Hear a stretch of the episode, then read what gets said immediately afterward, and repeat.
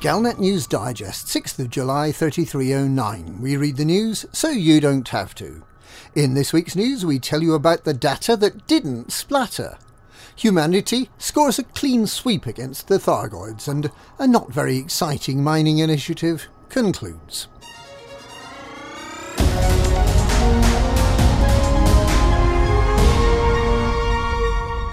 Commander LCU No Fool Like who's standing as a write-in candidate for the forthcoming presidential election, has issued a statement following the complete failure of any of the moons in Rianadi to collide with each other on Tuesday night. Having predicted that moons 8b and 8c would collide, potentially flattening the Datta and Sosa settlements under millions of tons of rock, and after demanding that the Pilots Federation mount a full-scale megaship evacuation for the 35 inhabitants of the two settlements, Commander No Fool Like One was left with some explaining to do. After the crowd of onlookers and space tourists saw the moon's approach to around 100 kilometres of each other and then drift apart again. There was no satisfying grinding of human bone between a moon-sized pestle and mortar, leaving some of those who had expended tritium to bring their fleet carriers over for a ringside seat feeling cheated. It is this that Commander No Like One addressed in his statement.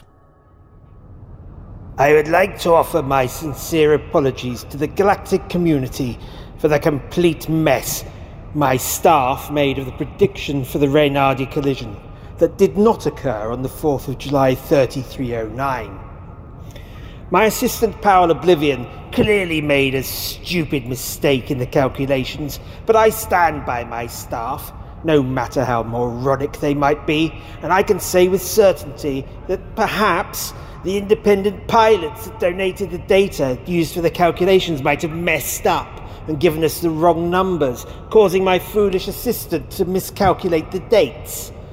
It may also have been the databases we use not being up to the high standards that we'd like to set here. But surely all these people who led to this substandard result are blameless, because after all, it is rocket science. Be that as it may, uh, it most definitely is not my fault because I, your candidate for the Federation presidency, have acted swiftly and decisively to protect the citizens of Reynardi.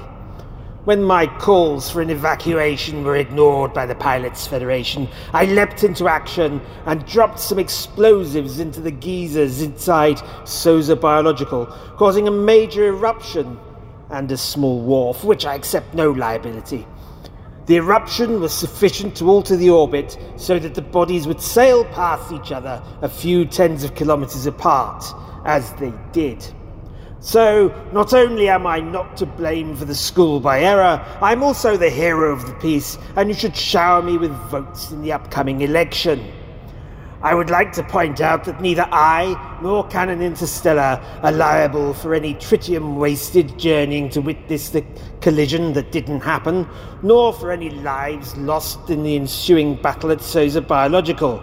It's not my fault they mistook my explosives as a hostile action, and neither is it my fault that you travelled to visit the system, despite the numerous press releases that were sent out in, by interns in my name.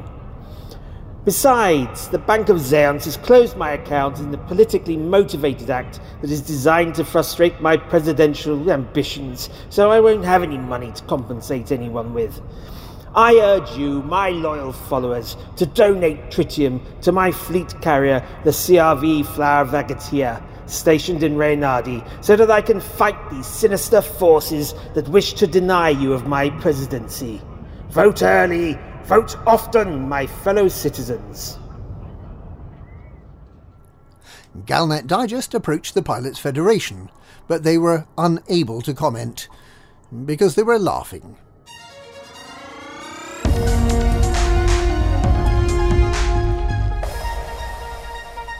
Commanders fighting the invading Thargoids managed to completely foil the aliens' plans this week, with all the alert systems and all the invasion systems cleared. This means that there are no invasion systems this week, and the 32 alert systems has already gone down by one, as pilots got to work sampling tissue and otherwise bothering the celestial starfish of doom early this morning. The Thargoids lost control of another 46 systems, leaving them with 925 star systems, of which 146 previously had a human presence. They've lost nearly a quarter of the systems they held at the beginning of May, leading some to question whether we need to attack the Maelstroms at all. Perhaps we can just push the Thargoids out system by system, the old fashioned way.